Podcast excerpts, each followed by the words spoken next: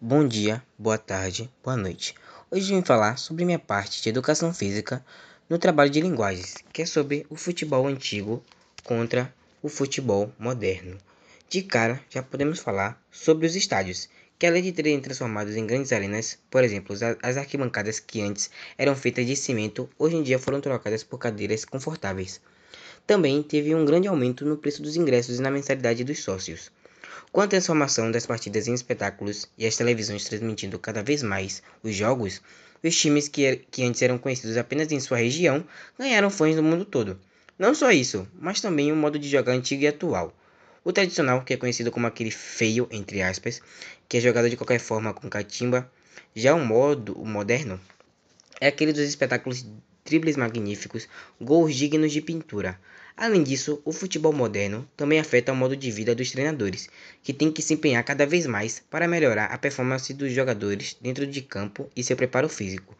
Mesmo o esporte passando por diferentes épocas e mudanças, nunca perdeu sua verdadeira essência. A, busca, a busca pelo gol, a vibração com a taça, ainda acontecem e vão continuar acontecendo por muito tempo. Mas, como tudo não é flores, há uma, um, problema muito grande tanto no futebol antigo quanto no moderno, que é o preconceito, que mesmo com a adesão de muitos clubes na luta contra o mesmo no futebol, números mostram que ele só está crescendo. Tanto o preconceito racial, quanto o preconceito contra LGBT, quanto o preconceito contra as mulheres, é, é um problema muito grande que até hoje estamos tentando resolver. É, principalmente as mulheres que jogam futebol têm seu espaço lá sofrem muito preconceito, e isso é muito ruim, porque muitas que gostam do esporte e têm o sonho de jogar ficam desanimadas e tristes e desistem do seu sonho. Hello teacher, today I came to talk about my part of English. Sorry my pronunciation is that I don't know how to speak English very well. Caleb McCallaghan is an American actor from Carmel, New York. His initial education was acquired at Kent Primary School, where he moved to George Fisher Middle School, where he spent a year. Soon after his fifth grade, the rising star decided to move to New York to explore the horizon in the entertainment world. Willie is New York. He took a year to study dance at Feet Dance School in Carmel, in NY. Later, he moved to the Harlem School of Arts, where he studied under the tutelage of famous producer Lion King. Albert Lynch. He began his career on the Broadway stage as young Simba in the musical The Lion King, but he became best known for playing Lucas Sinclair on the Netflix series Stranger Things.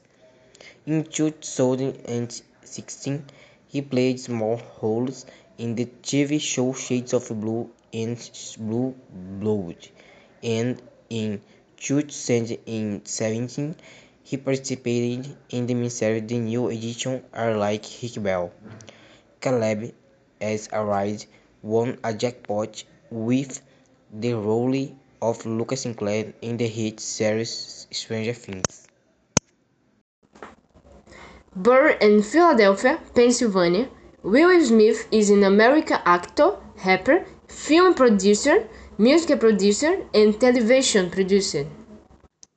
Will Smith had everything to have a bright academic future due to his very high grades. However, he dropped off school to be able to in his happy career, together with his friend DJ Jazzy Jeff, whose stage name was French Prince, sang Madina to cooking the United stage with his song, sometimes and parents just don't understand. After the age of 35, Already a millionaire, Will Smith came to spend his fortune on car, house, and Jerry causing him to bankruptcy a much come. Out in 1989, a producer named Benny Medina, who has looked for a younger guys to able to play a television series based on his life. Meet Will Smith and made his change his career for happy to actor. Have one of the biggest hits of his life, starring in The First Prince of Ben R. Aren't B NBC. After his switch for rap to actor, Will Smith became one of the highest paid actors in Hollywood. Also had many hits after a Madman on the Black, such as Bad Boys and Search of Happiness. Men in Black saved lives among others, making him nominated for several awards and also winning one of Se formos parar para pensar sobre a arte na atualidade, podemos ver que ela não se resume só em esculturas e pinturas como muitas pessoas pensam. Ela vai muito mais além que isso. No dia de hoje temos os grafites, as ilustrações, fotografia, arte digital, música, entre outras. E várias dessas novas linguagens artísticas têm uma maior inclusão com a chegada da arte contemporânea, que foi durante a segunda metade do século XX. E muitos artistas usam esses diferentes tipos de linguagem para poder passar alguma mensagem. E um dos temas que alguns deles abordam é sobre o preconceito, que podemos encontrar em todos os lugares, até mesmo na arte.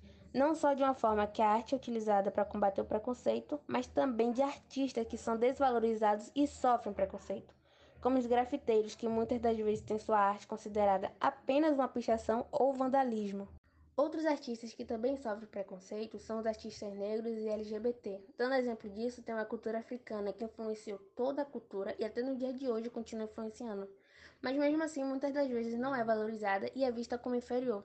Mesmo sendo ótimos trabalhos, não são reconhecidas simplesmente por serem de artistas negros, evidenciando assim que o racismo continua de uma forma estrutural.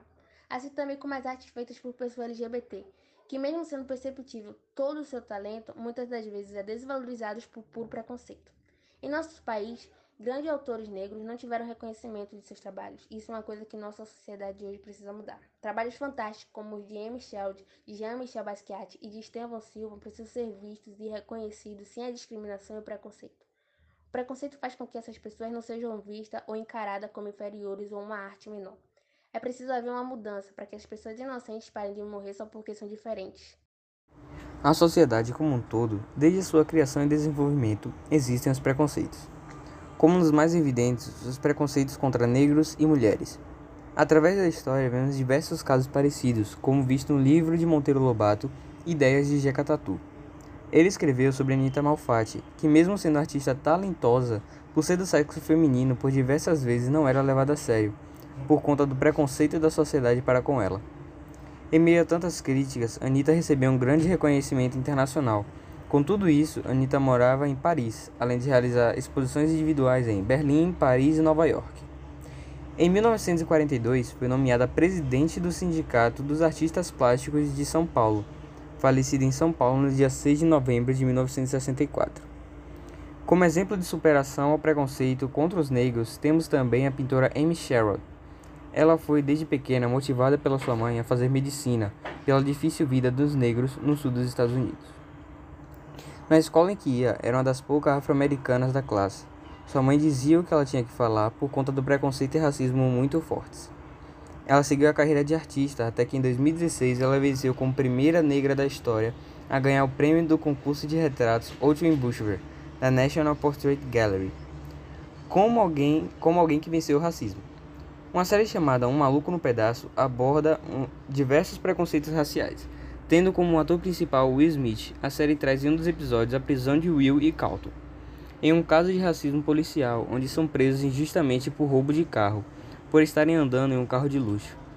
Além desses, existe toda uma história de pessoas que têm que lutar contra a sociedade que julga eles como inferiores ou diferentes, Todos os dias uma luta diferente, seja mulher, negro, homossexual, entre todas as classes existem essas lutas.